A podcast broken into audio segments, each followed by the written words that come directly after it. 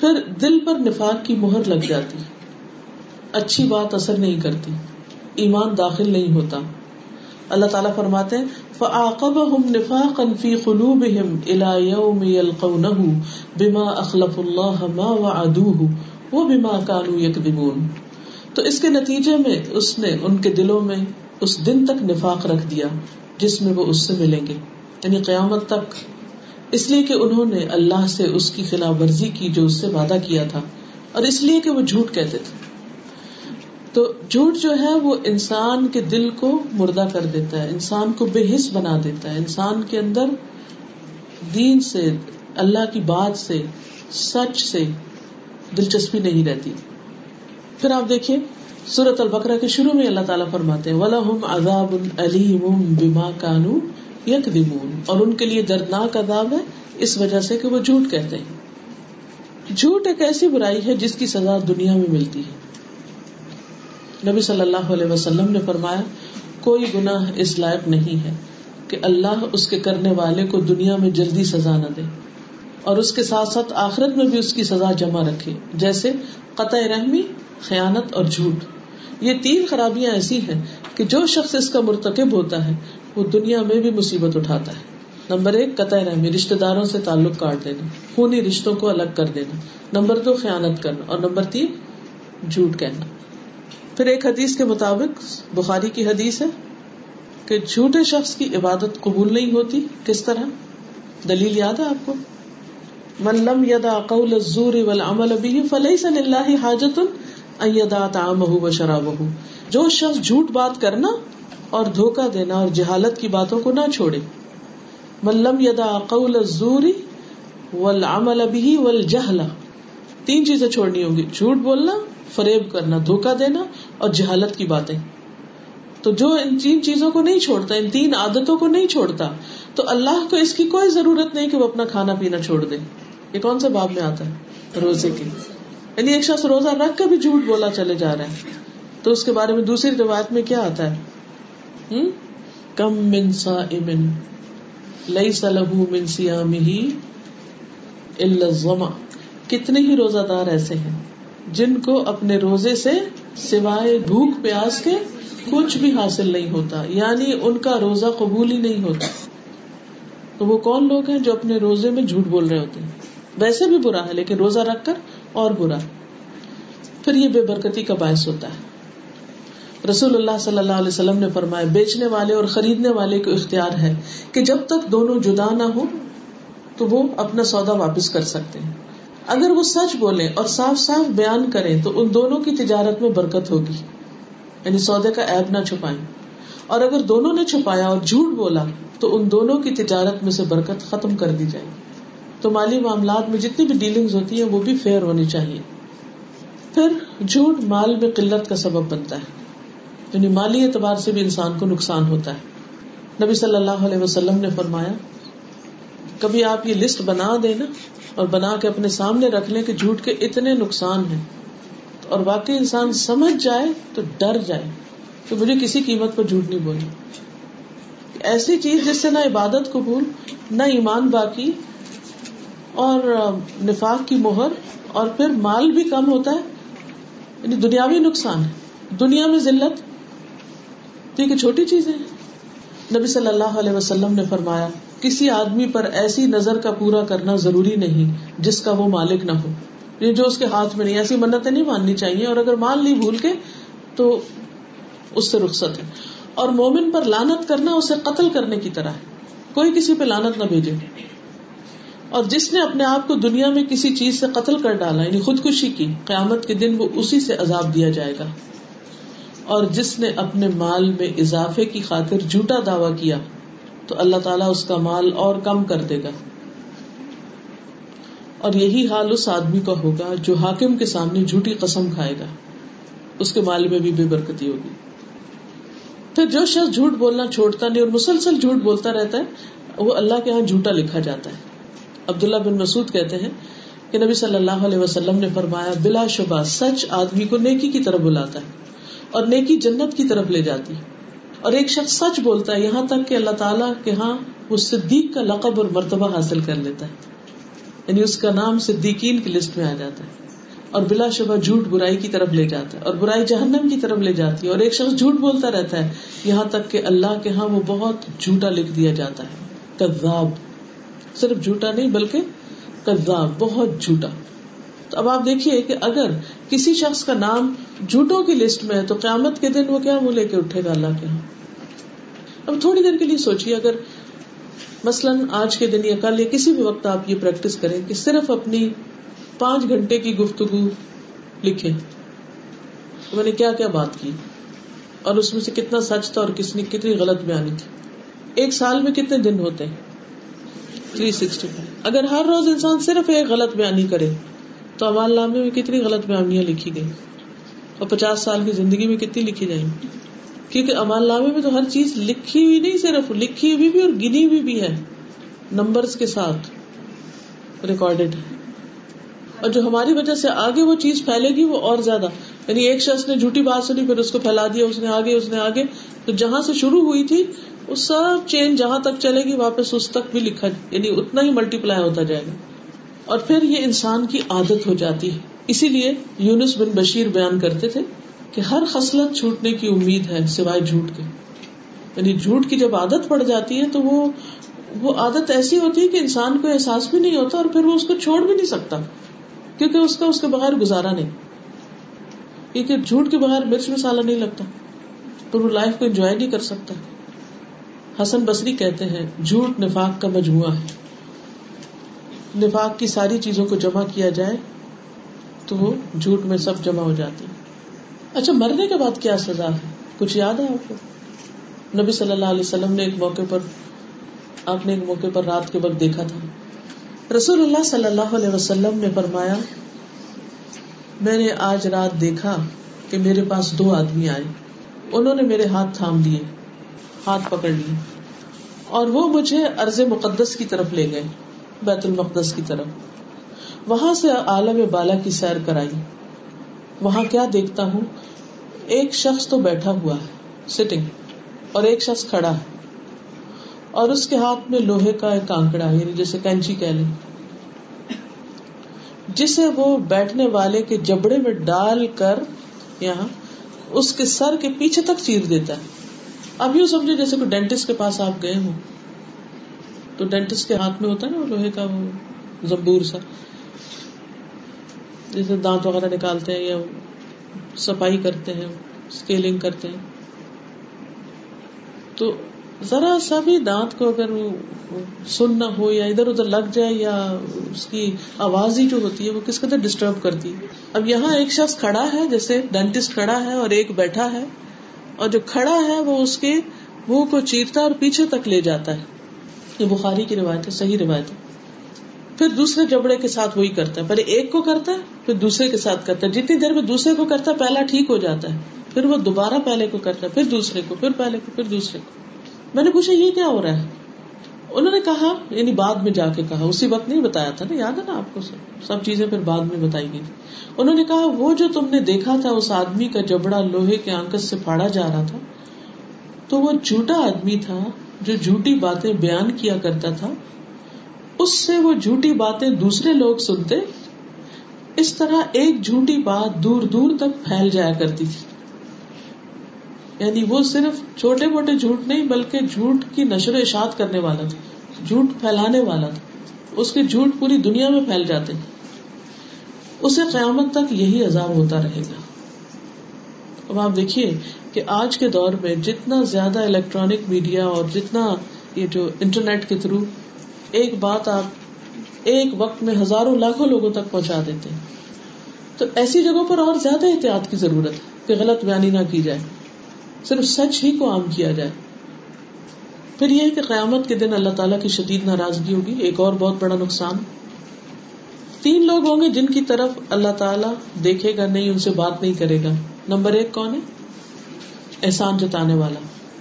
کسی پہ کوئی نیکی کر کے پھر اس کو بتانے والا۔ دوسرا، جھوٹی قسم کھا کے سودا بیچنے والا۔ بازو کا آپ نے دیکھا ہوگا نا کہ آپ کہیں بھاؤ تاؤ کرنے لگتے ہیں تو عموماً دکاندار کیا کہتے ہیں، نہیں، اللہ کی قسم، اتنی تو خرید بھی نہیں۔ حالانکہ ایسا نہیں ہوتا۔ وہ جھوٹ بول رہے ہوتے تاکہ دوسرا شخص دھوکے میں رہے اور وہ زیادہ قیمت دے کے خرید لے چیز کو۔ اور تہبند کو تخنوں سے نیچے لٹکانے والا یعنی تکبر کا اظہار کرنے والا۔ پھر اسی طرح تین آدمیوں سے اللہ تعالیٰ قیامت کے دن بات نہیں فرمائے گا، نہ انہیں پاک کرے گا، نہ ان کی طرف دیکھے گا، اور ان کے لیے دردناک عذاب ہے، اور ان میں سے ایک جھوٹا بادشاہ۔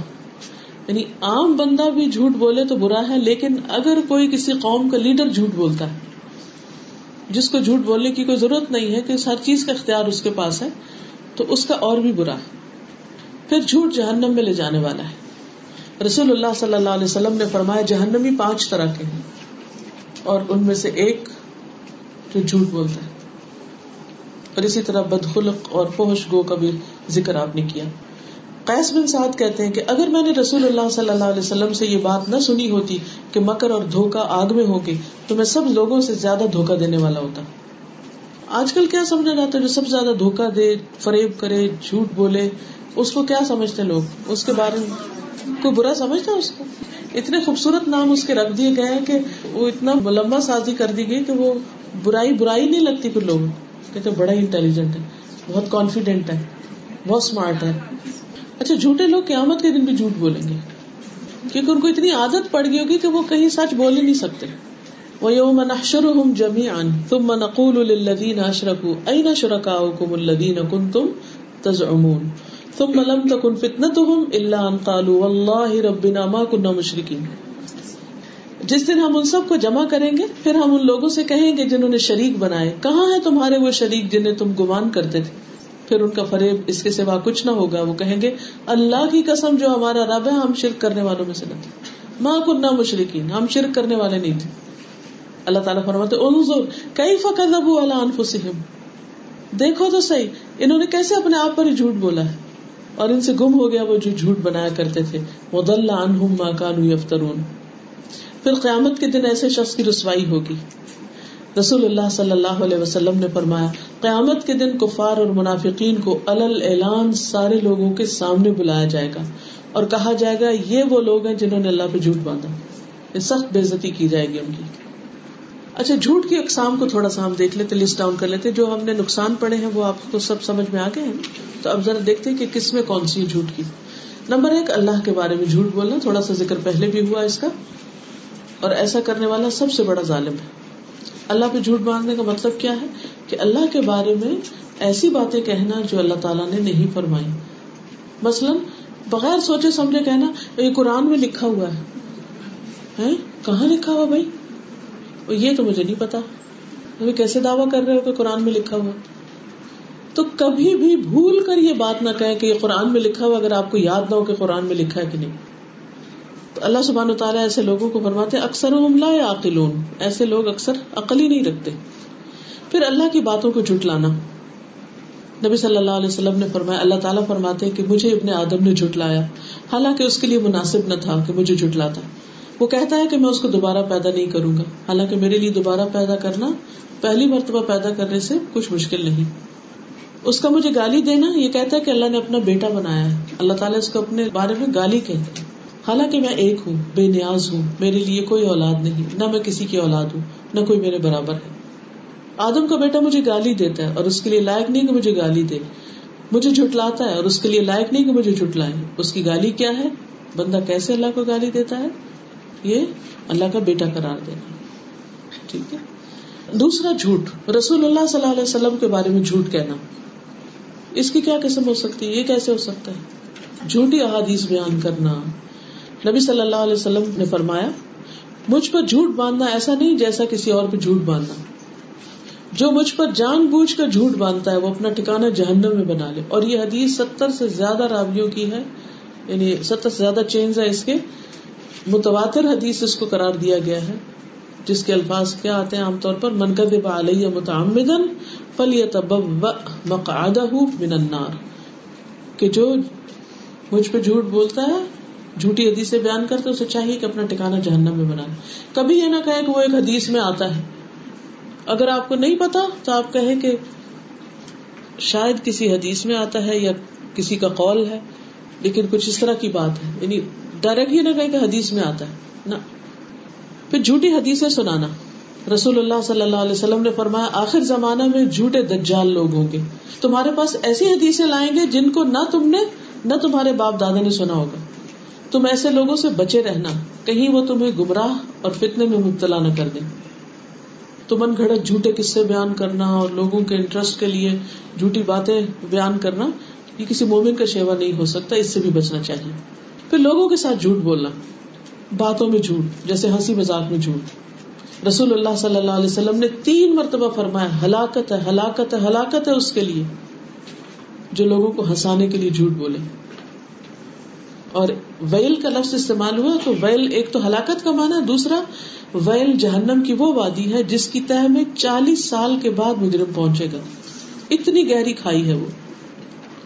پھر بچوں کے ساتھ جھوٹ بولنا۔ عبداللہ بن عامر کہتے ہیں کہ ایک دن میری ماں نے مجھے بلایا اور رسول اللہ صلی اللہ علیہ وسلم ہمارے گھر میں بیٹھے ہوئے تھے۔ انہوں نے کہا، ادھر آؤ، میں تمہیں ایک چیز دیتی ہوں۔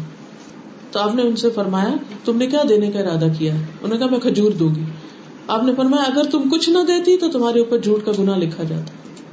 اچھا بچوں کو للچانے کے لیے عام طور پر لوگ جھوٹی باتیں کرتے ہیں۔ اس کا نقصان کیا ہے؟ بچے بھی جھوٹ بولنا سیکھ جاتے ہیں۔ یعنی جان چھڑانے کے لیے کوئی بھی جھوٹ بول دیا۔ پھر پیرنٹس پر ان کا اعتماد ہی نہیں رہتا۔ وہ ماں باپ سے جھوٹ بولتے ہیں اوروں سے جھوٹ بولتے ہیں پھر وہ ان کے مزاج ہی جھوٹا بن جاتا ہے۔ پھر جھوٹ کی ایک اور قسم، ہر سنی سنائی بات آگے بتانا۔ نبی صلی اللہ علیہ وسلم نے فرمایا، کسی شخص کے جھوٹا ہونے کے لیے اتنا ہی کافی ہے کہ وہ ہر سنی سنائی بات آگے کر دے۔ پھر بغیر علم کے بات کرنا یعنی نالج حاصل کیے بغیر دین کی باتیں کرنا۔ ولا تقف ما ليس لك به علم ان السمع والبصر والفؤاد كل اولئك كان عنه مسؤولا۔ جس بات کی تمہیں خبر نہ اس کے پیچھے مت پڑو، کیونکہ کان، آنکھ اور دل ہر ایک سے پوچھ گچھ ہوگی۔ پھر بغیر دلیل کے بات کرنا۔ قرآن مجید میں آتا نا، فمن ازلم ممن افترا علی اللہ کذبا اس سے بڑا جھوٹا کون ہے کہ جو اللہ پر جھوٹ گڑے پھر چیزوں کو جنرلائز کر دینا۔ ایک شخص کی غلطی پورے خاندان کو بدنام کر دینا۔ یہ بھی بہت بڑی غلط بات ہے۔ مثلاً کسی خاندان میں سارے بچے اچھے ہیں، کوئی ایک بیچ میں سے ایسا نکل آتا ہے۔ اگر ہدایت دینا ماں باپ کے بس میں ہوتا تو کیا نور علیہ السلام سے اچھی تربیت کوئی اور کر سکتا؟ نور علیہ السلام سے بہتر تربیت ہم تو نہیں کر سکتے، لیکن ان کا بیٹا کسی اور طرف چلا گیا۔ اور آپ دیکھیں کہ انہوں نے آخر دم تک اس سے پیار سے بات کرنا نہیں چھوڑی۔ وہ کہتے یا بنیا کب مانا اے پیارے بچے، ہمارے ساتھ سوار ہو جاؤ، ہمارے ساتھ آ جاؤ۔ بنیا بنیا کس کو کہتے ہیں؟ پیار کا لفظ ہے یہ۔ آخر دم تک یعنی اس کا مطلب نہیں کہ وہ ظالم باپ تھے اور وہ اس وجہ سے بچہ بگڑ گیا۔ بس ہوتا ہے، ہر ایک کا مزاج ہوتا ہے۔ بعض لوگ پیار کو بھی نہیں سمجھتے، مار کو بھی نہیں سمجھتے۔ تو اسے تعلق نہیں کاٹا، اس کو سمجھانا نہیں چھوڑا۔ اس کے ساتھ شفقت ہمدردی کرتے رہے۔ تو اب نوز بلا کو یہ کہے کہ او نو، تین بیٹے ان کے اور رستے پہ، ایک اور رستے پہ۔ تو اسی طرح بعض اوقات بچوں میں، بعض اوقات خاندان میں سے کوئی اور۔ تو اب اس پورے خاندان نہ اس خاندان سے تعلق نہ رکھنا، اس میں تو، وہ تو ایسا ہے۔ حالانکہ سارا ایسا نہیں ہے۔ حضرت عائشہ فرماتی ہے، رسول اللہ صلی اللہ علیہ وسلم نے فرمایا جھوٹا الزام لگانے میں سب سے بڑا مجرم وہ ہے جو ایک آدمی کے ایپ بیان کرنا چاہتا ہے، لیکن پورے قبیلے کی مذمت کرتا ہے، پورے خاندان کو رگیت دیتا ہے۔ اور وہ آدمی جو اپنے باپ کا انکار کر کے اپنی ماں کو زانیہ قرار دیتا ہے۔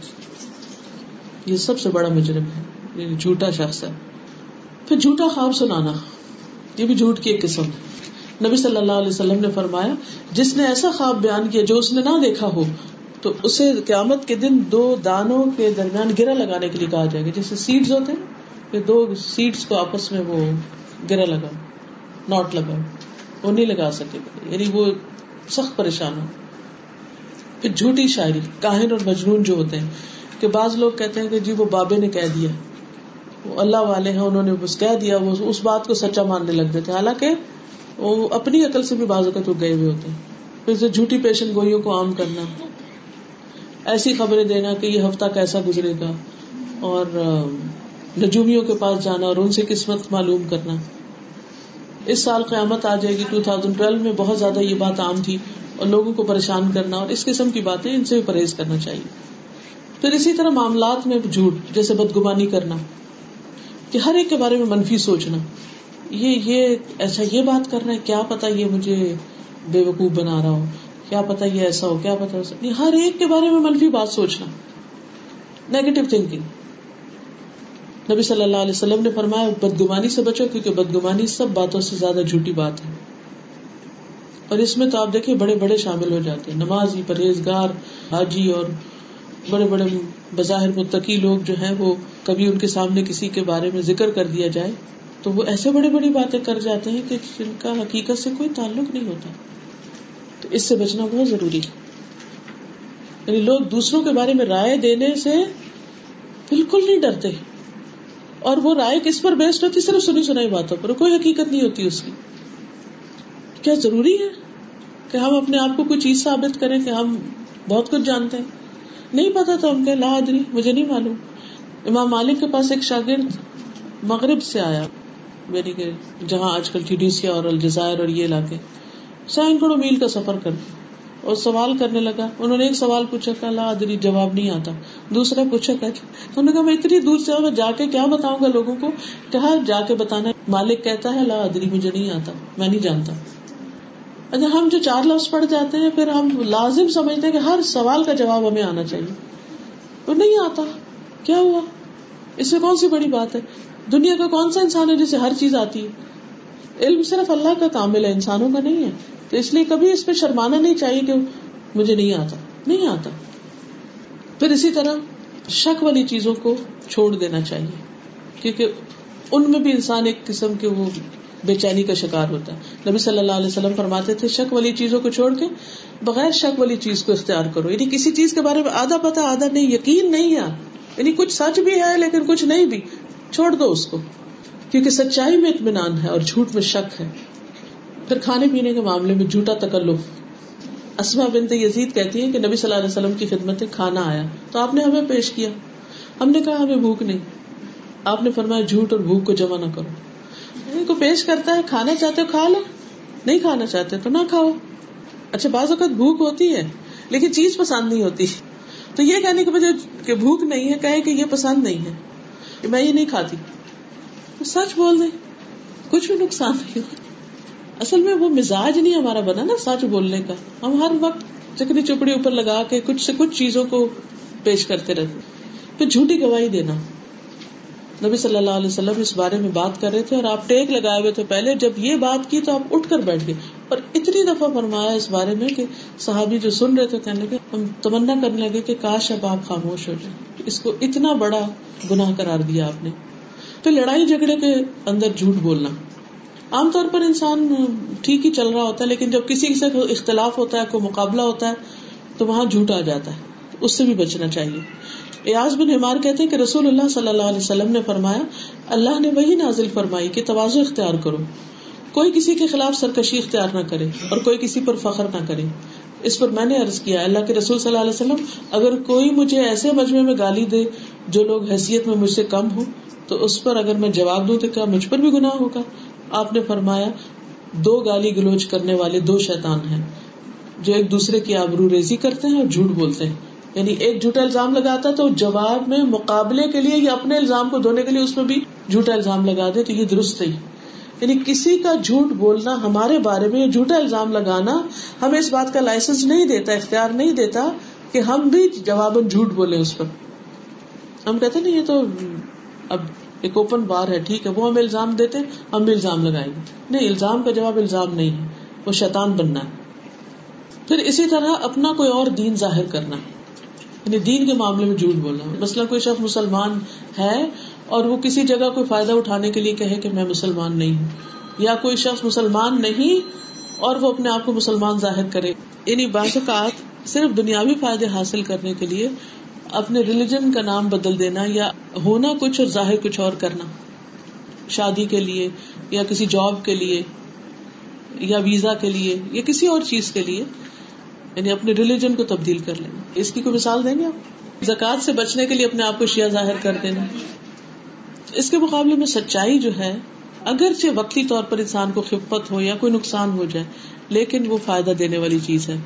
رسول اللہ صلی اللہ علیہ وسلم نے فرمایا، اگر تم میں چار چیزیں پائی جائیں، تو تمہیں دنیا کے کسی فائدے سے محرومی کا کوئی افسوس نہیں ہونا چاہیے۔ کہ اوہ، میں نے سچ بولا تھا نا، اس لیے میرے ساتھ یہ ہو گیا۔ یعنی سچ بولنے پر کبھی افسوس نہیں ہونا چاہیے۔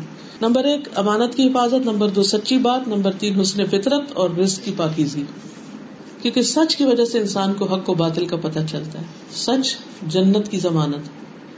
رسول اللہ صلی اللہ علیہ وسلم نے فرمایا، تم چھ چیزوں کی مجھے ضمانت دو، میں تمہیں جنت کی گارنٹی دیتا ہوں۔ نمبر ایک، جب تم میں سے کوئی بات کرے تو جھوٹ نہ بولے۔ امانت رکھی جائے تو خیالت نہ کرے۔ وعدہ کرے تو نہ توڑے۔ اپنی نظروں کو جھکا کے رکھے، اپنے ہاتھوں کو روک کے رکھے۔ ظلم نہ کرے کسی پر، اور شرم گاہوں کی حفاظت۔ کسی کو حدیث یاد ہے کہ جس سے پتا چلتا ہے کہ جھوٹ چھوڑنے والے کے لیے جنت میں کون سا مقام ہے؟ کہاں جگہ ہوگی؟ رسول اللہ صلی اللہ علیہ وسلم نے فرمایا، میں جنت کی ایک جانب میں محل کا ذمہ دار ہوں یعنی جنت کی ایک سائڈ پر، اس کے لیے جو حق پر ہونے کے باوجود جھگڑا چھوڑ دے۔ اور جنت کے درمیان میں محل کا ذمہ دار ہوں، جو جھوٹ چھوڑ دے۔ اتنا بڑا ریوارڈ اگرچہ مذاق میں ہی کیوں نہ ہو۔ جھوٹ چھوڑ دے، خواہ مذاق میں ہی کیوں نہ ہو۔ ایسے شخص کے لیے مقام۔ اور جنت کی اعلی منازل میں ایک محل کا اس شخص کے لیے جو اپنے اخلاق کو عمدہ بنا لے۔ سلف صالحین، حضرت حضرت بلال رضی اللہ تعالیٰ عنہ جو صحابی ہیں، وہ کہتے ہیں، جب سے مسلمان ہوا ہوں، آج تک کبھی ایک جھوٹ نہیں بولا۔ ہم کہاں سے اپنا شروع کریں گے کہ فلاں تاریخ سے، فلاں دن سے، فلاں موقع سے، فلاں جگہ سے آج تک جھوٹ نہیں بولا۔ کون کہتا، کون دعوی کر سکتا ہے؟ یہ فرق ہے ہم میں اور صحابہ میں۔ عمر بن عبد العزیز کہتے ہیں، جب سے چادر باندھنی سیکھی ہے یعنی ہوش سنبھالا ہے، اس دن سے آج تک میں نے کوئی جھوٹ نہیں بولا۔ تو چلے ہم آج سے سوچ لیں کہ یہ جاننے کے بعد آج سے میں بہت محتاط رہوں گی۔ مذاق میں بھی نہیں اور بدگمانی میں بھی نہیں۔ ہر ایک کے بارے میں گمان اچھا رکھوں گی اور سنی سنائی باتیں آگے نہیں کروں گی۔ اور پچھلے جو بھی ہم سے ہوا، اس سب پر توبہ۔ کہ اللہ تعالیٰ تو ہمارے دلوں کو ہدایت دے، ہم اپنے سارے گناہوں کا اعتراف کرتے، تو ہمیں معاف کر دے۔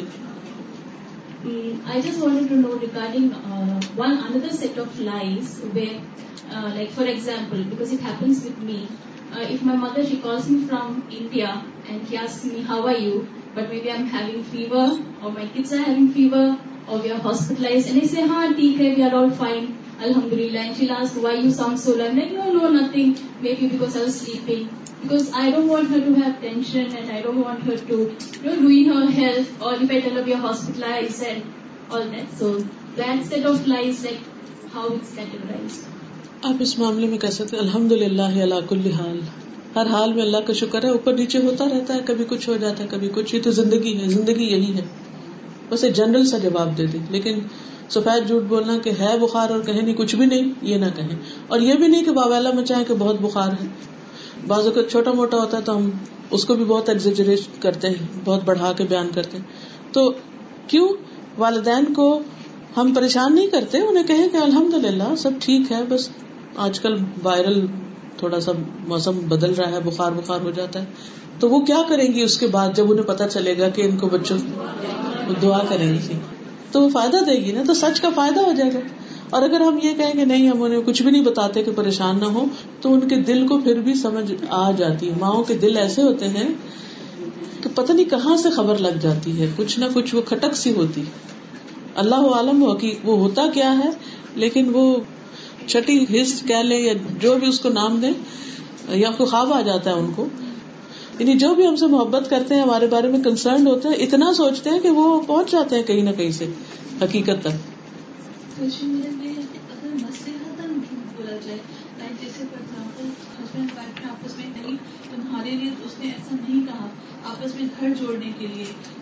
جی۔ ملانے کے لیے۔ تو اس میں بات کو تھوڑا بدل دینے کی اجازت ہے۔ ٹوٹل اپوزٹ نہیں کرنا چاہیے پھر بھی۔ اس کو توریا کہتے ہیں۔ توریا توریا کیا ہوتا ہے کہ بالکل ایگزیکٹ انفارمیشن نہ دینا، لیکن اس کو اچھے انداز میں پیش کر دینا بات کو۔ مثلاً اگر کوئی میاں بیوی کو جوڑنا ہے، یا اصلاح کرانی، یا دوستوں کو جوڑنا ہے یا خاندان کے رشتے داروں کو جوڑنا ہے اور وہ دونوں ایک دوسرے سے بہت بد دل ہیں اور ایک دوسرے کے خلاف بہت بات کرتے ہیں، تو نمبر ایک، ان باتوں کو بیان نہ کرنا۔ دوسرا یہ کہ اگر وہ کہ اس نے میرے بارے میں یہ کہا یا وہ کہا، تو اس پر بھی اس کو کام ڈاؤن کرنا کہ نہیں، ایسا تمہاری غلط فہمی بھی ہو سکتی ہے اور وہ شخص اتنا بھی برا نہیں ہے اور وہ بھی تمہارے لیے اچھا چاہتا ہے۔ ہو سکتا ہے غصے میں وہ اور ہوتا بھی تو ہے نا۔ غصے میں کوئی بھی اچھا نہیں چاہتا، لیکن جب غصہ نہیں ہوتا تو اچھا بھی چاہتے ہیں۔ اسے ہسبینڈ وائف کیا ہر وقت ہی دشمنی رکھے ہوتے ہیں؟ نہیں، بعض اوقات اچھے بھلے دن گزر رہے ہوتے ہیں، کوئی ایک چھوٹی سی بات آ جاتی ہے، ایک دوسرے پہ غصہ ہو جاتے ہیں۔ تو اسے کہنا نہیں، وہ تمہارے حق میں بہت اچھا ہے، وہ تمہیں بہت چاہتا ہے۔ تو ایسی بات کرنا جھوٹ میں شامل نہیں ہوتی۔ حدیث میں بھی اس کے بارے میں آتا ہے۔ کان رسول اللہ صلی اللہ علیہ وسلم یقول لا اعده كاذبا، الرجل يصلح بين الناس.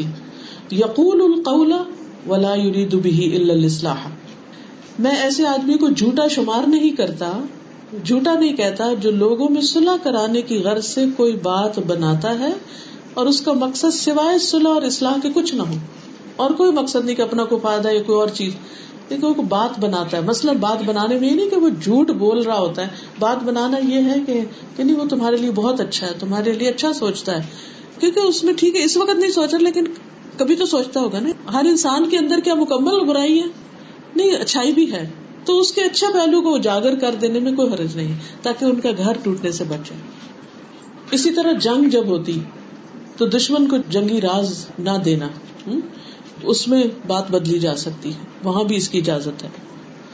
ایسا ہے کہ اب کیسٹس کا چونکہ دور چلا گیا، سیریز بھی اب سلیٹ ہو رہی ہیں، تو میموری کارڈ جو ہوتے ہیں فون کے یا ان کارڈ پر آپ بنا کے لیکچر ریکارڈ کر کے لوگوں کو دے سکتے ہیں ویب سائٹ پہ جا کے سن سکتے ہیں۔ آئی فون کے اندر آپ، یہ جو ہے پوڈ کاسٹ فونس کے اندر جو اسمارٹ فونس ہیں، ان کے اندر پوڈ کاسٹ میں ڈاؤن لوڈ کر سکتے ہیں اور یہ سارا فری ڈاؤن لوڈ موجود ہے۔ تو جتنے لوگوں کو آپ فائدہ پہنچائیں گے ان شاء اللہ اتنے ایک چھوٹی سی بچی یہ ابھی بحرین کے ٹرپ میں، دمام سے وہ آئی ملنے کے لیے۔ دس سال اس بچی کی عمر تھی اور وہ پہلے پارے کا ترجمہ یاد کر رہی تھی۔ تو اس نے کہا، میں نے آپ کو سنانا خیر، اس میں نے بیٹھ کے اس کو سنا۔ آپ یقین کریں کہ مجھے سارے ٹرپ میں جتنی خوشی اس بچی سے مل کر ہوئی، میں بتا نہیں سکتی۔ کہنے لگی کہ میں نے جب سے یہ پڑھا ہے نا کہ وہ مال خرچ کرتے ہیں اور وہ مما رزکنا فکون کہتی پہلے میں اپنی کوئی چیز کسی کو نہیں دیتی تھی، اب میں اپنی ہر چیز دے دیتی ہوں۔ میں نے اپنی بالیاں بھی اپنی دوست کو دے دی، میں نے امی کو نہیں بتایا۔ اب میں نے امی کو بتایا آج آتے ہوئے بتایا امی کو۔ میں بہت خوش ہوں میں دیکھا میرے بیگ میں کوئی چیز اس کے نام دے چاکلیٹ تھی، جو چاکلیٹ اس کو دی تو آپ یقین کریں کہ تھوڑی دیر میں اس کی چھوٹی بہن آئی، ایک سال کی۔ تو چاکلیٹ اس نے اس کو دے دی۔ کیا کوئی بچہ چاکلیٹ کسی کو دے سکتا ہے؟ اور بھی اس نے اتنی باتیں مجھے بتائی کہ میں نے یہ اور حالانکہ ابھی پہلے پارے کا کچھ حصہ اس نے پڑھا، لیکن ماشاء اللہ ماشاء اللہ جو اس کا عمل اور جس طرح اس نے یاد کیا ہوا تھا، اور جتنی حکمت اور سمجھداری کی باتیں وہ کر رہی تھی، میں نے کہا مجھ سے ایک وعدہ کرو، اپنی زندگی میں ایک لاکھ لوگوں کو قرآن پڑھانا ہے تم نے۔ کہتے ان شاء اللہ ان شاء اللہ ان کی امی سے جب ملاقات کی، میں نے سوچا کہ کون ہے اس کے پیچھے؟ اچھا جب ماں سے ملاقات ہوئی تو ماں کہنے لگی کہ میں کچھ عرصہ پہلے حج پہ گئی تھی۔ کہتی، مجھے کچھ پتا نہیں تھا دین کا۔ انڈیا سے تھی وہ خاتون۔ کہ مجھے کچھ پتا نہیں تھا۔ صرف آپ کی ویب سائٹ کا کسی نے مجھے لنک دیا لکھ کے۔ کہتی، میری تو دنیا ہی بدل گئی ہے۔ صرف ایک لنک کہ میں اسی پر سنتی ہوں۔ اور یہ بچی کہنے لگی کہ میری ماما نے مجھے منع کیا ہوا کہ صرف آپ اس ویب سائٹ پہ جا سکتے ہیں، وہ کڈس لینڈ وغیرہ پہ، اور کہیں نہیں جائیں گے۔ تو کہنے لگی، میں کہیں نہیں جاتی کیونکہ میری ماما نے مجھے منع کیا ہے اور میں اسی کو ہی سنتی ہوں اور میرے بھائی کو ساری اسٹوریز یاد ہو گئی ہیں۔ وہ سن سن کے سن سن فلان اسٹوری میں دیکھا، یہ ایسا کہا گیا ویسے اتنا کچھ اس بچے تو میں سوچ رہی تھی کہ کس گھر میں کمپیوٹر نہیں ہے۔ لیکن اگر کیسٹس نہیں ہے یا سیڈیز نہیں ہے یا فون نہیں ہے، تھوڑا سا انٹرنیٹ چھوٹا سا بھی کمپیوٹر ہو تو بہت کچھ فائدہ ہو سکتا ہے۔ صرف ایک ویب سائٹ کا لنک شیئر کرنے سے اگر ایک بچے کے اندر اتنی تبدیلی آئی اس ماں کی وجہ سے، تو کہاں کہاں تک چینج ہو سکتا؟ اور یہ سب آپ کی حسنات میں لکھا جائے گا۔ اب وہ کوئی پتا نہیں وہ تھا کون جس نے لکھ کر دیا۔ تو اگر حسن اخلاق کے بھی لیکچر کا، آپ دوسروں کو صرف چھوٹا سا کارڈ بنا کے، چھوٹے سے پیپر پر ہی لکھ کر آپ دے دیں، تو ان شاء اللہ تعالیٰ بہت فائدہ ہو السلام علیکم میم۔ میم، میرے بڑے بھائی کو میرے تایا نے ایکچولی اڈاپٹ کیا ہوا ہے۔ وہ جانتے ہیں کہ وہ اڈاپٹیڈ ہے۔ اینڈ وہ اپنے پیرنٹس کو چاچا چاچی کر کے بلاتے ہیں۔ کیا یہ بھی جھوٹ ہے اور چاچا چاچی نہ کہے کیونکہ رشتہ ابا اما کا ہے۔ تو بڑے ابا بڑی امی کہہ لیں۔ ٹھیک ہے؟ چاچا نہ کہے کیونکہ وہ چاچا ہے نہیں یہ جھوٹ ہوتا ہے پھر ہر دم۔ آپ سے کہ اکثر جیسے ہم لوگ جو ہے اپنے گھر میں یاسین کا ختم کرتے ہیں کوئی فوت ہو جاتا ہے تو اس کی ڈیتھ اینیورسری کی قرآن پاک پڑھاتے ہیں۔ تو اس کے اندر کہیں حدیث میں کوئی ذکر ہے کہ ہمارے نبیوں نے کسی نے کیا تھا؟ نبی صلی اللہ علیہ وسلم کے زمانے میں قرآن مجید کا جتنا بھی حصہ اترتا تھا، وہ لوگ اس کو پڑھتے تھے، سمجھتے تھے، اس پر عمل کرتے تھے۔ حضرت خدیجہ کی وفات ہوئی، اور صحابہ کی ہوئی، جنگ عہد میں ستر صحابہ شہید ہوئے۔ کسی ایک انسیڈنٹ میں بھی آپ نے لوگوں کو یہ نہیں کہا کہ بیٹھ کے فوت ہونے والوں کے لیے قرآن پڑھو۔ قرآن ہدایت کی کتاب ہے اور زندوں کی کتاب ہے۔ تو اس لیے ایسا کچھ بھی نہیں ہے۔ تعلیم تدریس کے لیے اکٹھے بیٹھ کے اگر پڑھ رہے ہیں، سن رہے ہیں، سنا رہے ہیں، وہ ٹھیک ہے۔ لیکن یہ ہے کہ اس طرح کسی اور کو پڑھ کے نہیں دے سکتے۔ کیا ہم کھانا کھا کے کسی کو دے سکتے ہیں؟ نہیں دے سکتے۔ اسی طرح قرآن پڑھ کے ہم کسی کو نہیں دے سکتے۔ وہ تو ہم نے پڑھا، ہمارے اندر چلا گیا۔ ہمارے دل پہ اثر ہوا یا جو بھی۔ اب یہ جیسے کہہ رہے ہیں کہ بچے ہیں، تو تو وہ پڑھتے ہیں۔ تو وہ جو روٹین میں روز پڑھتے ہیں نا، اگر پیرنٹس نے ان کو سکھایا ہے یا ٹیچر جنہوں نے ان کو سکھایا ہے، ان کو ساتھ ہی سب کا جاری ثواب ملتا چلا جاتا ہے۔ لیکن اگر کسی نے کسی کو سکھایا نہیں، کوئی ایفرٹ ہی نہیں لگائی، نہ اس کو کچھ دیا، نہ کیا، اور وہ پڑھ رہا ہے کہ آپ کو دے رہا ہے، تو ایسی کوئی مثال حدیث میں ہے نہیں۔ جی آپ انہیں کہیں کہ میں اس پر یقین نہیں رکھتی۔ میرا پڑھا وہ میرے پاس رہے گا، آپ کو فائدہ نہیں۔ تو اس لیے میں نہیں آ سکتی۔ اور آپ پیار سے بات کر لیں۔ ایسا نہیں کہ وہ کہیں کہ اچھا یہ اچھا دین پڑ گئے ہیں کہ بد اخلاق ہو گئے ہیں، بد اخلاقی کسی صورت میں نہیں۔ لیکن بات اگر ایک دفعہ کسی کو بتا دیں، پھر اگلی دفعہ وہ کہتے ہیں وہ نہیں پڑھتے، پریشانی ختم ہو جاتی۔ نبی صلی اللہ علیہ وسلم کے پاس ایک شخص آیا اور اس نے کہا کہ میرا بچہ اور جب یہ چھوٹا تھا تو میں اس کو پالتا تھا۔ اب یہ بڑا ہوا اس کے پاس اور میرے پاس نہیں۔ شاید بیٹے نے آ کے کہا تھا کہ میرا باپ مجھ سے مانگتا ہے، تو آپ نے فرمایا، انت و مالو کے لیے ابھی کا تو اور تیرا مال تیرے باپ کا تو جیسے ہم بچوں کے مالک ہیں، بچوں کے مال کے بھی یعنی اگر اس میں سے کچھ لیتے ہیں تو لے سکتے ہیں۔ جو بچوں کے ہم نام رکھتے ہیں، تو ان کے بچوں کے اوپر اثرات ہوتے ہیں۔ جیسے میری بیٹی ہے، وہ تھوڑی سہمی رہتی ہے اور بولتی نہیں زیادہ۔ تو میں نے سنا ہے، لوگ نام بدل لیتے ہیں بچوں پہ فرق پڑ جاتا ہے اور دوسری بات یہ کہ ماشاء اللہ میرے ابھی چار بچے ہیں، چاروں چھوٹے ہیں۔ میرے شوہر کو بہت بچوں کی بھی خواہش ہے۔ تو آپ کو میاں کی مرضی دیکھنی چاہیے کہ آپ اپنے اوپر بھی یہ چیز سوچیں کہ جیسے اسلام میں کیا چیز ہے کہ میاں کا بھی حق بنتا ہے کہ اس کو کتنوں کی خواہش ہے؟ کہ آپ اپنے بارے میں بھی سوچیں کہ ہم، ہمارے لیے ذرا مشکل ہوگا؟ پہلی بات یہ ہے کہ نام کے اثرات واقعی ہوتے ہیں۔ کچھ نام نبی صلی اللہ علیہ وسلم نے چینج کر دیے تھے۔ آپ نے ان ناموں کو پسند نہیں کیا۔ تو ہمیشہ بچوں کے اچھے نام رکھنے چاہیے۔ اور دوسری بات یہ ہے کہ جہاں تک تعلق ہے اور بچے پیدا کرنے کا، تو اگر آپ کی صحت اجازت دیتی ہے، تو مشکل تو ضرور ہوتی ہے، لیکن ایک ایک لمحے کا اجر ہے۔ اتنا ہی زیادہ ماں کا اجر بڑھتا چلا جائے گا جتنے وہ بچوں کو پالے گی۔ وہ اللہ تعالیٰ توفیق دیتا ہے، سب چل جاتا ہے۔ جب بڑے ہو جاتے ہیں تو انسان کہتا ہے، سب کہاں اڑ گئے، کدھر گئے۔ وقتی طور پہ مشکل لگتا ہے، لیکن یہ ہے کہ اللہ کی ایک نعمت السلام علیکم۔ ہم جانتے ہیں کہ سود جو ہے وہ حرام ہے، لیکن اگر ہم دانستہ کوئی اکاؤنٹ ڈالر کا کھولتے ہیں پاکستان میں اور اس کا پروفٹ بھی لیتے ہیں اور یہ نیت رکھتے ہیں کہ ہم حکومت کو کیوں پیسہ دیں، یہی پیسہ جو ہمیں ملے گا اوپر، ہمیں پتہ ہے اسٹیٹمنٹ سے۔ ہم اس کو کسی کی مدد کے لیے استعمال کریں گے، دو یہ بھی جانتے ہیں کہ اس کا اجر نہیں ملے گا، لیکن کسی کے گھر سے بھوک چھت تھوڑی عرصے کے لیے مٹ جائے، تو کیا یہ برا بھی ہے پھر بھی؟ اس کو اگر آپ یوں سمجھے جیسے ایک سانپ ہے، تو سانپ کو اٹھائیں گے تو کاٹے گئے۔ تو سود کا جو لین دین ہے، وہ کسی بھی شکل میں جائز نہیں ہے۔ ٹھیک ہے نا؟ درست نہیں ہے۔ اگر ہم کسی کو اس میں سے دیتے ہیں، تو اس میں اس کے لیے بھی کوئی برکت نہیں، اور کوئی فائدہ نہیں۔ اور اگر ہم اس کے لین دین میں انوالوڈ ہیں، تو وہ ہمارے عمل کا حصہ بن جائے گا۔ اس لیے بچنا ہی بہتر۔ ہے ہو کہ آپ کو جھگڑا نہ کرنا پڑے جھگڑے سے بچنے کے لیے۔ اپنا حق چھوڑ دیتے ہو تو اس شخص کے لیے بھی جنت میں ایک مقام ہے۔ تو کیا ہمیں اپنا حق چھوڑ دینا چاہیے؟ لینا چاہیے، حق ضرور لینا چاہیے اور حق چھوڑنا نہیں چاہیے، لیکن بعضوں کا جھگڑا ختم نہیں ہوتا، نسلیں برباد ہو جاتی ہیں اس جھگڑے کی وجہ سے۔ تو ایسی صورت میں انسان کو فیصلہ کرنا چاہیے کہ اس جھگڑے کو کنٹینیو کرے یا چھوڑ کر آخرت کے اجر کی توقع رکھے۔ یعنی اس کا یہ مطلب نہیں کہ ہر چیز اپنی چھوڑ دے بھی چھوڑ دے نہیں لے اپنا حق لے لیکن اس کی کیا قیمت دینی پڑ رہی اور اس کے پیچھے کتنا کچھ عزت جان مال وقت برباد ہو رہا ہے۔ تو ایسی صورت میں انسان پھر آخرت پہ چھوڑ جائیدادوں کی وجہ سے بالکل۔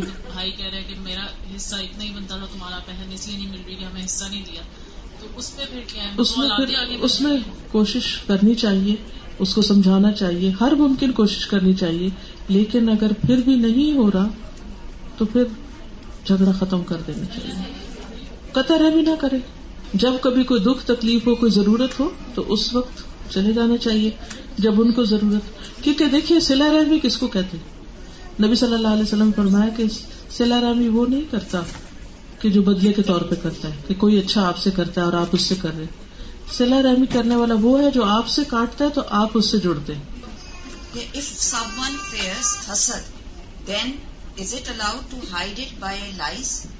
یعنی اس کے دل میں کسی کے خلاف حسد ہے اور اس کا دل کوڑتا ہے اور اس کی کوئی چیز دوسرے کی اچھی نہیں لگتی لیکن پھر بھی وہ اچھی طرح معاملہ کرتا ہے۔ تو یہ جھوٹ نہیں ہوتا یہ تو خوش اخلاقی ہے۔ جھوٹ اس وقت ہوگا جب وہ کہے نہیں میں تو تم سے بڑی محبت کرتا ہوں۔ حالانکہ اندر کوئی محبت نہیں بلکہ الٹی جلن ہے۔ تو نارمل رہے، غلط بیانی نہ کرے، لیکن بد اخلاقی نہ برتے۔ کوئی کہے کہ یہ سچ ہے، میں چونکہ دل سے نفرت کرتا ہوں کسی سے، تو میں اب نفرت کا اظہار شروع کر دوں، تو اس کی اجازت نہیں۔ ہے مومن بد اخلاق نہیں ہوتا۔ ہجرت کے وقت حضرت ابو بکر صدیق جب گئے تھے، تو لے گئے تھے اور حضرت اسما سے اس کے دادا نے پوچھا تھا کہ کیا تمہارا باپ کچھ تمہارے لیے گھر میں چھوڑ کے گیا ہے، آگے کے نانک کے لیے؟ تو حضرت اسما نے کنکریوں پہ کپڑا ڈال کے دادا کا ہاتھ لگوایا تھا کہ تسلی ہو جائے۔ تو کیا اس طرح کی سچویشن بھی جھوٹ میں شامل ہوتی ہے کہ بڑوں کی تسلی ہو جائے؟ بس یعنی ایسا ان کو یہ حکمت سے کام لینا ہوتا ہے یہ جھوٹ نہیں۔ میں نام شکیلا ریاض ہے میں پچھلے پندرہ سال سے آپ کی آن لائن اسٹوڈینٹ ہوں۔ میں باقاعدہ نہیں پڑھ سکی لیکن ویب سائٹ کے تھرو میں نے لاسٹ نائنٹی نائن سے اسٹارٹ کیا ہوا ہے مطلب ہوتے ہیں اور میرے ماشاء اللہ چار بچے ہیں، تو میں ایک کوشچن کرنا چاہ رہی ہوں اس سلسلے میں کہ وہ دو ہیں قرآن پڑھانے کے حوالے سے دو باتیں ہیں کہ ایک حفظ کرانا بچوں کو اور ایک ان کو ٹرانسلیشن کرانا۔ میں پوچھنا چاہتی ہوں کہ بچوں کس ایج سے ٹرانسلیشن کو کس طرح اسٹارٹ کیا جائے؟ تھوڑا سا میں کنفیوز اس سلسلے میں۔ تھوڑا مجھے دو چیزیں نا، ایک ناظرہ پڑھانا ہے، تو جب ہر بچے کی استداد فرق ہوتی ہے۔ کچھ بچے بہت ارلی ناظرہ پڑھ لی حفظ جو ہے، وہ بھی اگر ارلی ایج میں شروع کر لیا جائے تو وہ بہتر ہوتا ہے، کیونکہ جب بچے بڑے ہو جاتے ہیں ان کا سوال ہے کہ حفظ یا ترجمہ پڑھنے یا غور و فکر کرنے میں سے کس کو ترجیح دی جائے؟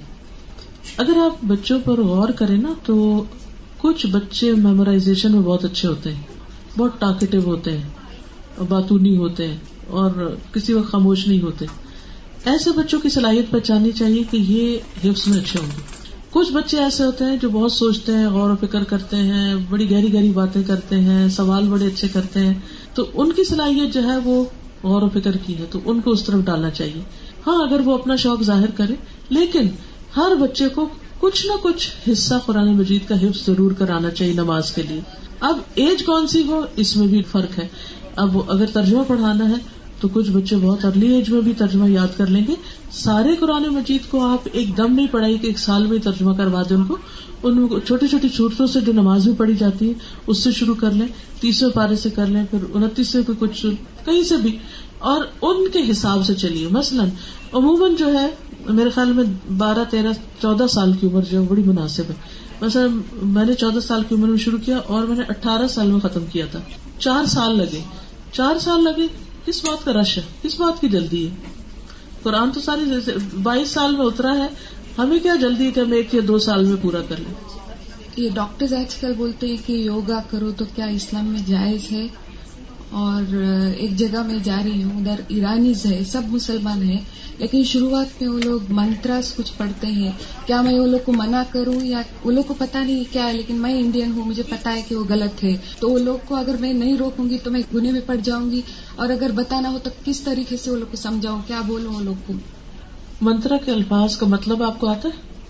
جو وہ پڑھتے آپ جہاں جاتے ہیں، ان کو آپ بتائیے کہ یہ لفظ جو آپ بول رہے ہیں، اس کا یہ میننگ ہے اور یہ چیز درست نہیں ہے۔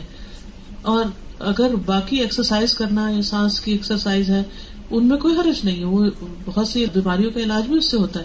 لیکن جو الفاظ بولے جاتے ہیں، یا جو امیجنیشن ہوتا ہے، یا کوئی ایسے ایکشن ہے کہ جو امیجنیشن میں بھی اگر کسی بت یا کسی اور روح یا کسی چیز کے آگے ہاتھ جوڑ رہے ہیں یا کچھ کر رہے ہیں تو وہ ٹھیک نہیں۔ لیکن ایکسرسائز کر سکتے ہیں اور اس کی وجہ آپ لوگوں کو بتا سکتے ہیں، آپ سبحان اللہ پڑھ لیں الحمد للہ پڑھ لے کیونکہ یہ تمام جوڑوں کا صدقہ بھی ہے۔ تو اب آپ اگر نہیں بتاتی تو ان کا سوال یہ بھی ہے کہ نہیں بتاتی تو کیا گناگار ہوں گی جی ہاں جب آپ کے سامنے کوئی برا کام ہو رہا ہو اور آپ کے پاس ہمت ہو کہ آپ اس کو سمجھا سکے روک سکے اور پھر نہ روکے تو وہ گناہ ہوتا ہے۔ یہ مجھے پوچھنا تھا کہ بچوں کو آج کل نافرمانی سے کیسے بچائیں؟ یعنی کہ ہر بات میں بچے ضد کرتے ہیں اور مانتے نہیں ہیں بات پیرنٹس کی موسٹلی یہی کمپلین ہوتی ہے۔ تو مطلب کیا طریقہ اختیار کریں اس پر میں نے دبئی میں ہی ہم اور ہمارے بچے کے نام سے کئی دن تک لیکچر دیے تھے۔ تو اگر آپ ان کو دوبارہ سن لیں ساتھ ساتھ سنیں اور ساتھ ساتھ اس میں جو ٹیکنیکس آپ کو بتائی گئی ہیں ان کو آپ استعمال کریں۔ ویب سائٹ پہ سب موجود ہے۔ ہم اور ہمارے بچے۔ میں آپ سے ایک سوال پوچھنا چاہ رہی جو کامنلی بہت میری آبزرویشن میں آ رہا ہے کہ جب بھی میں دیکھتی ہوں کہ بعض لوگ ہیں جنہوں نے ماشاء اللہ پورا پورا کورس کیا ہوا ہے، قرآن کا ماشاء اللہ والہدا کا، بھی بہت سالوں سے ماشاء اللہ بتاتے رہتے ہیں۔ مگر میری ایک بہت سمپل سی چیز سمجھ میں نہیں آتی۔ کہ مطلب آپ اپنے آپ کو پوری فیملی کا جائزہ پوری سوسائٹی کا جائزہ فرینڈس کا جائزہ، سب کے تبصرے کر کر کے اپنے آپ کو چیک لسٹ دیتے رہتے ہیں کہ ہم نے یہ پڑھا ہوا ہے، ہم روزہ منڈے تھرسڈے کا رکھتے ہیں، ہم تحجد کو اٹھتے ہیں، ہم نے اتنے عمرے کی مگر اللہ معاف کرے کہ جب مطلب عام چھوٹی سی ڈیلنگ کی بات آتی ہے ریگولر لائف میں دیر از دیر از نو نیڈ فار جھوٹ، آپ بھرپور جھوٹ بولتے ہیں۔ میرے سمجھ نہیں آتا ہے، میرے تو جسم پہ کانٹے آتے ہیں۔ میں کہتی ہوں کہ دیکھو، میں نے کوئی کورس نہیں کیا ہوا۔ مگر میری امی اللہ جنت نصیب کرے، میرے فادر۔ مطلب شروع سے ہم نے دیکھا ہے کہ جھوٹ کی ہمارے گھر میں کوئی تھی ہی نہیں، جگہ ہی نہیں تھی۔ مطلب نوکر یا کوئی کسی نے اگر غلطی سے جھوٹ بولا، اس کو اتنی ڈانٹ پڑتی جیسے پتا نہیں کیا ہو گیا۔ تو میں نے کہا، اس طرح ہم گرو ہوئے اور میں نے کہا، مجھے تو کچھ نہیں آتا، نہ میں نے کوئی کورس کیا ہوا۔ ہے مگر مجھے یہ پتا ہے کہ یہ ساری چیزیں آپ ویری ویری امپورٹنٹ بیکاز یہ اندر سے آتی ہیں۔ مگر آپ بیٹھے بیٹھے ہر ایک کو اور اتنی بات منٹ منٹ پہ آپ بول رہے ہوتے ہیں کہ میں یہ سمجھ میں نہیں آتا اور پھر آپ اپنے آپ کو یہ کہتے دیکھو میں تو ایسا بایا لیتی ہوں، اس پہ کوئی موٹو نہیں بنا ہوا ہوتا۔ ہے میں تو گھر میں کوئی جینٹس آتے ہیں، میں تو ابایا نہیں اتارتی۔ تو سمجھ نہیں آتا اصل میں ہم میں سے ہر ایک جو اس کے پاس اچھا ہے، اس پہ خوش ہو رہا ہے۔ اور جو اپنی برائیاں ہو رہی ہم دیکھتے۔ ہم میں سے ہر ایک کو چاہیے کہ وہ صرف اپنی اچھائیاں نہ دیکھے، اپنے اپنی غلطیاں دیکھے۔ اور جو غلط کر رہا ہے، اس کے لیے اچھا گمان رکھتے ہوئے دعا کرے اور اس کو بتائے بھی کہ دیکھو، تمہارے اندر ماشاء اللہ بہت خوبی ہے لیکن یہ نہ کیا کرو۔ یہ ہے سنسیئرٹی ٹھیک ہے نا؟ کیوں نہیں بتا سکتے؟ پھر ہماری دوستی کیا ہوئی؟ ہم ایک دوسرے کا آئینہ ہے ہمیں ایک دوسرے کو بتانا ہوگا۔ اگر ایسے لوگ اس طرح کی حرکت کریں اگر ان کو نہیں گائڈ کریں گے تو وہ تو پھر دوسرے لوگ یہ تو بعض اوقات ایک شخص غلطی کر رہا ہوتا ہے اور اس کا احساس تک نہیں ہوتا۔ یہ پاکستان میں جو اسلامک بینک ہیں اس میں باقاعدہ تقی عثمانی صاحب اور دوسرے بڑے علماؤں نے جو اپنے فتوے دیے ہوئے ہیں تو ہم کیا ان کے فتووں کو پریفر کریں گے یا جو آگے؟ کیونکہ میرے ہسبینڈ میرا مکان ہے وہ کہتے اس کو بیچ کے اس بینک میں رکھ دو اس میں فتوا دیا ہوا ہے انہوں نے تمہیں کیا پرابلم تو اس کے ذمہ دار ہم لوگ ہوں گے یا دوسرے؟ ذمہ دار تو فتوا دینے والے ہی ہوتے ہیں لیکن یہ ہے کہ یعنی میں ان سے کہتی ہوں میرا صرف ایک فتوے پہ نہ جائیں۔ صحیح اس میں کافی سارے فتوے ہیں جو مجھے لا کے انہوں نے پیپر بھی دکھایا۔ وہ کہتے ہیں میں جب کہہ رہا ہوں میں تمہارا شوہر ہوں تو تم جب انہوں نے فتوا دے دیا پھر آگے ہمارا شوہر کا معاملہ شوہر پہ چھوڑ دے لیکن آپ اس میں شریک نہیں ہو آپ کیا سمجھتی ہیں کہ وہ جائز ہے یا میرا دل نہیں مانتا۔ میرا بھی نہیں مانتا لیکن وہ میرے ابھی بھی پیچھے ہیں۔ تو آپ کیا کہتی شوہر کی بات مانے یا آپ کیا مانے گی ان کا معاملہ ہے وہ کرے جو کرنا چاہتے ہیں۔ وہ مکان میرے نام ہے۔ وہ کہتے تم بیچو گی تو رکھو گی میں نے کافی عرصے سے ان سے باقاعدہ لڑائی بھی کی ہے۔ میں نہیں بیچتی۔ رینٹ کی بات نہیں رینٹ پہ دیا وہ کہتے جتنا بینک سے مل رہا ہے اس سے زیادہ تمہیں وہاں سے مل رہا ہے۔ تم دس ہزار کے بجائے وہاں پچیس ہزار مل رہا ہے لیکن تم مانتی نہیں ہو۔ جو برکت دس ہزار میں ہوگی نا پچیس میں کبھی کبھار سگی دو بہنوں میں یا سگے دو بھائیوں میں کوئی اتنا زیادہ معاملہ بگڑ جاتا ہے کہ مطلب سیپریٹ ہو جاتے ہیں کہ بھائی ہم نہیں ملیں۔ گے آپ یہ مجھے بتائیے کہ سلائی رحمی کی آخری حد کیا ہے؟ یعنی کہ آپ یہ کہہ رہے کہ کتنا حد تک ہم کر سکتے ہیں کہ بھائی اس سے زیادہ آپ نے کیا تھا؟ دیکھیے سب سے پہلے تو ہمیں یہ دیکھنا ہوگا کہ صلاح رحمی کا مطلب کیا ہے۔ اختلاف لڑائی جھگڑا فتنا فساد بہت ساری چیزیں ہوتی ہیں خاندانوں میں رشتے داروں میں لیکن خون کے رشتے کیا کاٹے جا سکتے ہیں؟ کیا بھائی یہ کہہ سکتا ہے کہ یہ میری بہن ہے ہی نہیں یہ نہیں کہہ سکتا نا۔ ٹھیک ہے، وقتی طور پہ غصے ہوئے، ناراض ہوئے، پھر آہستہ آہستہ کیا ہوتا ہے؟ جتنی بھی آگ کے شعلے اوپر جائیں، پھر آہستہ آہستہ بیٹھنے لگتے کچھ عرصے کے بعد پھر دل واپس پلٹنے لگتے تو اس لیے وقتی طور پر اگر کوئی ناراضگی ہے بھی، تو دل میں یہ نہ کہیں یا قسم نہ کھائے کہ میں تو ساری زندگی نہیں بولوں گی اس سے اور ہمیشہ کے لیے ختم۔ یہ قطع رحمی ہے۔ ٹھیک ہے، اسے آپ یہ کہہ سکتے کہ میں ناراض ہوں، میرا دل نہیں چاہ رہا اس کو دیکھنے کو، نہیں بولنے کو۔ وہ وقت ٹھیک ہے۔ جب غصہ ختم ہو جائے تو پھر واپس چلے جائے۔ غصے کی حد بھی تین دن بتائی گئی ہے۔ اور تین دن تک بول چال اگر بند اللہ کی کوئی جائز بات ہو یعنی کہ ایسی جائز بات ہو کہ جس پر واقعی پھر بول چال بند ہو۔ ادر وائز چھوٹی موٹی لڑائیوں، جھگڑوں پر کتنا بھی غصہ ہو تو تین دن سے زیادہ کلام ختم نہیں کرنا چاہیے۔ وعلیکم السلام۔